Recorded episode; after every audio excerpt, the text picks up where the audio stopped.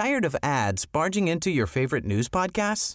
Good news. Ad-free listening is available on Amazon Music for all the music plus top podcasts included with your Prime membership. Stay up to date on everything newsworthy by downloading the Amazon Music app for free or go to amazon.com slash news ad free. That's amazon.com slash news ad free to catch up on the latest episodes without the ads. He kōna i purangi tēnei nā te reo irirangi o Aotearoa.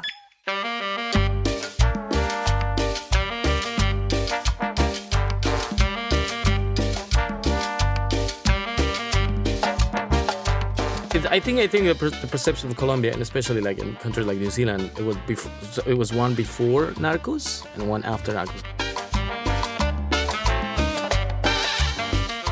People to make conversation with you and be funny, they say, "Hey, you have some cocaine in your pocket."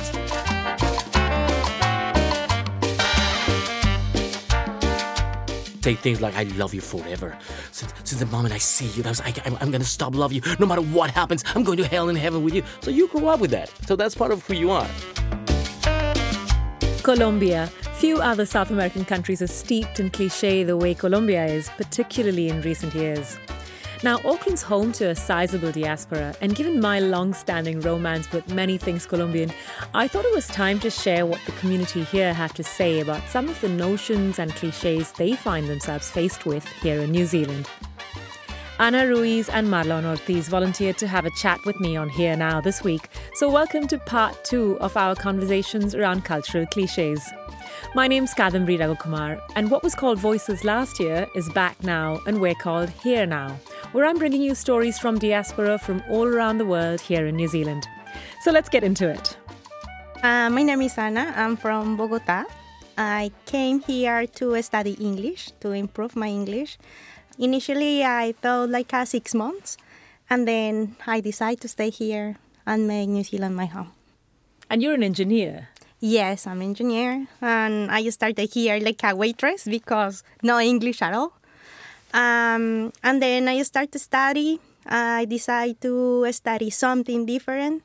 I did a diploma in digital marketing. I started to looking for some entry level in digital marketing. I couldn't find it. Then I started to do what I was doing back in Colombia.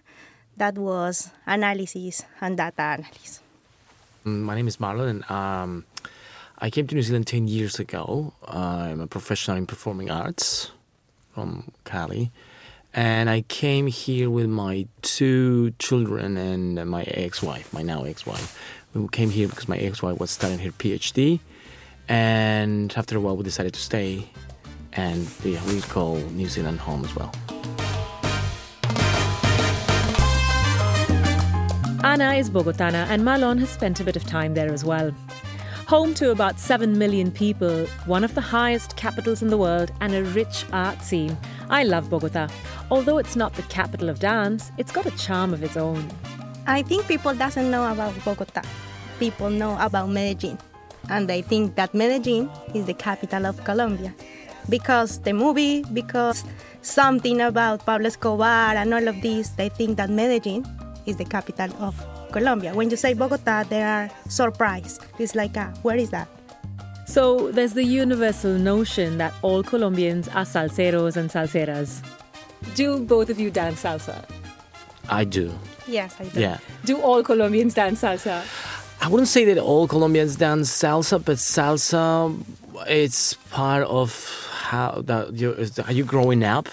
There's a lot of we celebrate everything in Colombia. Most of the people will celebrate everything with parties, like um, you know, it's birthday party, and we dance and. Um, uh, everything we do, we do. And when you're a child, you grow up in parties. Like you fall asleep in chairs, and they just leave you there. the salsa was like kind of developed at the, at the periphery of Colombia. Like it was on the Caribbean coast, Medellin and Cali, which is like on the outside of the Colombia. The salsa was really, really important. And then actually, we have a lot of like really important artists from from from that area, like Joe Arroyo, Grupo Niche. Uh, so there, there's like a really it's important in that area. But in Bogota, uh, that's the stereotype number one. They are no, they, they don't don't know much. how to dance. they don't know. Because I suppose because of the cold. Bogota is really well, cold. Isn't that all a bigger year reason to dance then? No, it's Especially a rain. couple dance. It's like it's like, I don't know. It's like winter in winter in Auckland. You're like, oh, maybe I would stay home. I don't know. Fair but it's, but that's a stereotype. In Bogota, uh, people don't dance much, and they're not good at dancing.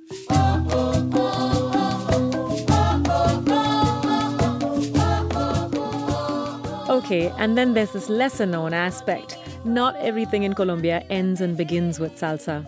There are all these other varieties like vallenato and this rich Afro Colombian form of music too that's playing in the background.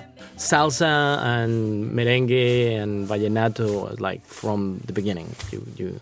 oh, Even though we, we grew up with all the Caribbean uh, sounds like salsa and merengue, it was part of the whole country. But but that African element is really important. Like it's it's an uh, and it's more present in the coast, in the Pacific coast and the Atlantic coast. Element that we don't have in the mountains. It's not there as present. It's not as present, which is what I think is vital to understand how everything works in Colombia. The African element. So, Narcos, I mean, are you always having to explain to people that, look, it's nothing like that anymore? What about this whole the whole cartel business? I mean, Yeah, it's. It, I think. I think the, per, the perception of Colombia, and especially like in countries like New Zealand, it was one before Narcos and one after Narcos. Narcos gave them like an idea of what Colombia was in the '90s, and the story about Pablo Escobar and all that, and the myth of Pablo Escobar. Um, but yeah, that's that's mostly what like I. when I meet people in the state where you're from, from Colombia, say, I saw the show Narcos, and they talk about that and like how Pablo Escobar was it was it like that. Um, and I would say, yeah, yes, it was worse than what you saw. It was, it was terrible. It was really bad. Like it was really dangerous. I was afraid to go to, out of the street. It was a really bad time. And but that was basically, basically, basically it. What the, the all the concepts they have about Colombia, drugs. Yeah, that's the common thing. That's the usual thing. people to uh, make conversation with you and be funny, they say, "Hey, you have some cocaine in your pockets," because they think that this is funny. But for us, like a Colombian, this is really hard time. It's not a joke. It's something that we have been a stereotype. We need pizza for every everywhere. Accounts Pablo Escobar. Then for us it's not a joke it's not nice when people say ah your last name is escobar oh are you cousin are you uncle is your father it's not a joke oh, so you mean they're not related? no, I'm kidding. yeah yeah I, I, I have used it. No, he was he was my uncle, and I'm escaping from that. I'm like, what? Sometimes I, I use it. Yeah. Sometimes I use it. But things are different now. Yes and no. Uh, but it was not just. I don't think it was just Pablo Escobar. There was a. I I remember that in the 80s and 90s, uh, there was a lot of um, Colombian uh, migration around the world, and you will hear a lot of stories of, like you say, like there was a bank robbery in Germany, uh, and you were like, oh, oh, oh, there was Colombians involved, and uh, you will hear those stories everywhere. And I think it was part of like that. That was the, the diaspora of Colombia in the 80s and 90s, looking for a better options, and then like kind of the, the, that that thing like now where we- we're replaced by other people but in other countries going through what we went through in the 80s and 90s for example people from venezuela you hear that things like uh, it's complicated it's a diaspora.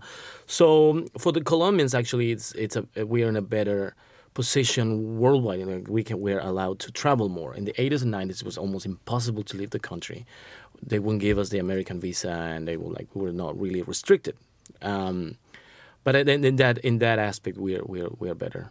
The country after Pablo Escobar, like it's complicated, it's changed, but there's still the money from the cartels and all that. And then there's those cliches around Colombian melodrama, men oozing charm and romance and pursuit being the fuel of everyday life. You know, I love a good gender related question, of course, men and women. Colombian men, they're all, they're all about their women. charming You mm. know, true or not true? Yeah. I think it comes from the culture. Like we we grow up watching these telenovelas, for example. The telenovelas, the, the, the characters are really passionate, and they say things like "I love you forever." Since, since the moment I see you, that was I, I'm, I'm gonna stop love you no matter what happens. I'm going to hell and heaven with you. So you grow up with that. So that's part of who you are, right? And New Zealand men grow up with rugby, and like that's all. I'm sorry, but it's true. Like we, we, it's different culture. It's part of our culture. And the songs we sing, the music, it's more about like this ideal love of, you know, I give you all my life, and like, and I think it's, it's part of that. Okay, so now as a woman and someone who loves all things Colombian, I remember being asked when I came back here what exactly I got up to in Colombia. Because, you know, I didn't exactly come back with any new curve enhancements. Yep, just another one of those notions, but is it actually true? Yes, it's true. Oh, it is? Wait a second, It we're is. busting stereotypes It is, here. but it's not like that. Everyone has, but everyone go to Colombia because it's cheaper and it's um, professional.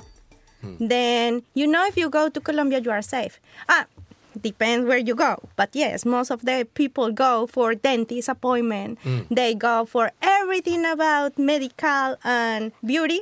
They go to Colombia because it's cheaper, and you know that you get the things right then probably yes the stereotype is like uh, oh curvy and perfect and silicone and all of this but no everyone i met one one friend here she was from mexico and she said to me oh you are from colombia where are your silicone you know it's like Colombia, you know from Colombia. yeah you are not Show look me your like a passport. Col- yeah you Yeah. don't look like colombia like uh, okay no every colombia is And and it, what is interesting is that, that that stereotype of woman that, that was brought by the by the narcos. That was the type of woman they loved, like the big boobs and big ass. And we had a lot of literature about how they will pay women to have that, to have surgeries.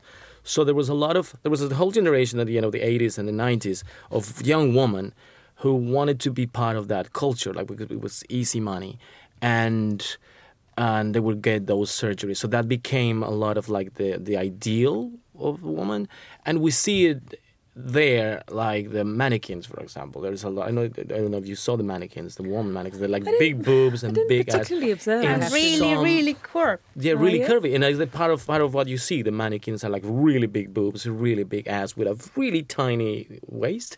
So it's it's part of like this imaginary of the of the woman, the ideal woman for a certain type of people.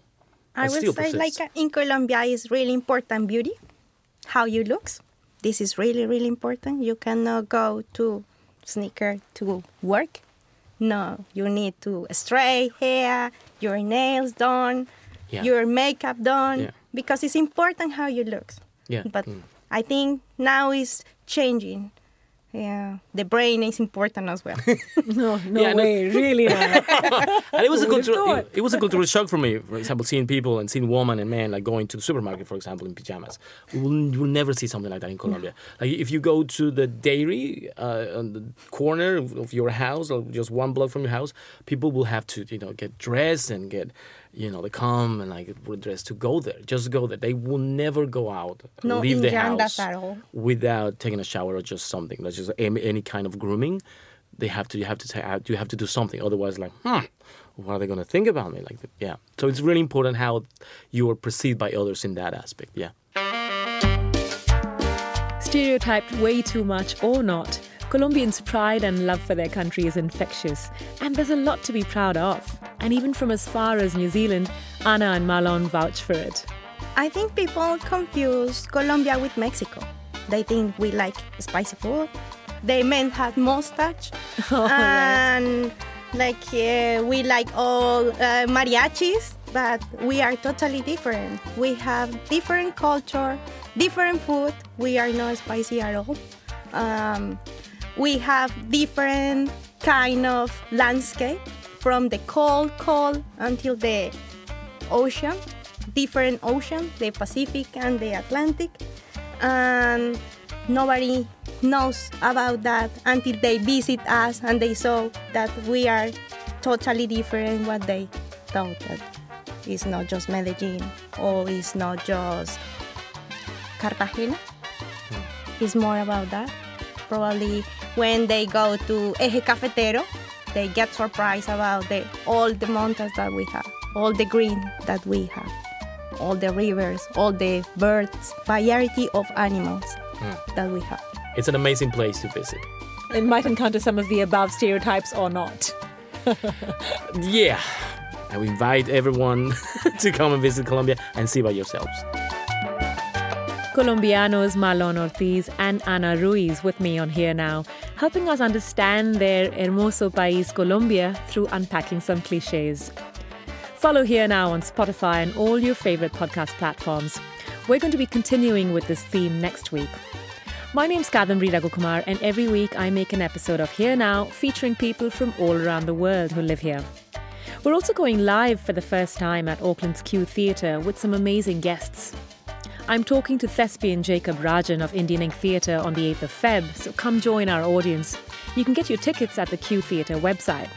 Today's episode was mixed by Jeremy Veal, and I'm Kadambari Raghukumar.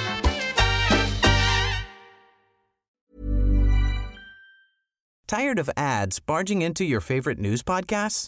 Good news. Ad-free listening is available on Amazon Music for all the music plus top podcasts included with your Prime membership. Stay up to date on everything newsworthy by downloading the Amazon Music app for free or go to amazon.com slash news ad free. That's amazon.com slash news ad free to catch up on the latest episodes without the ads.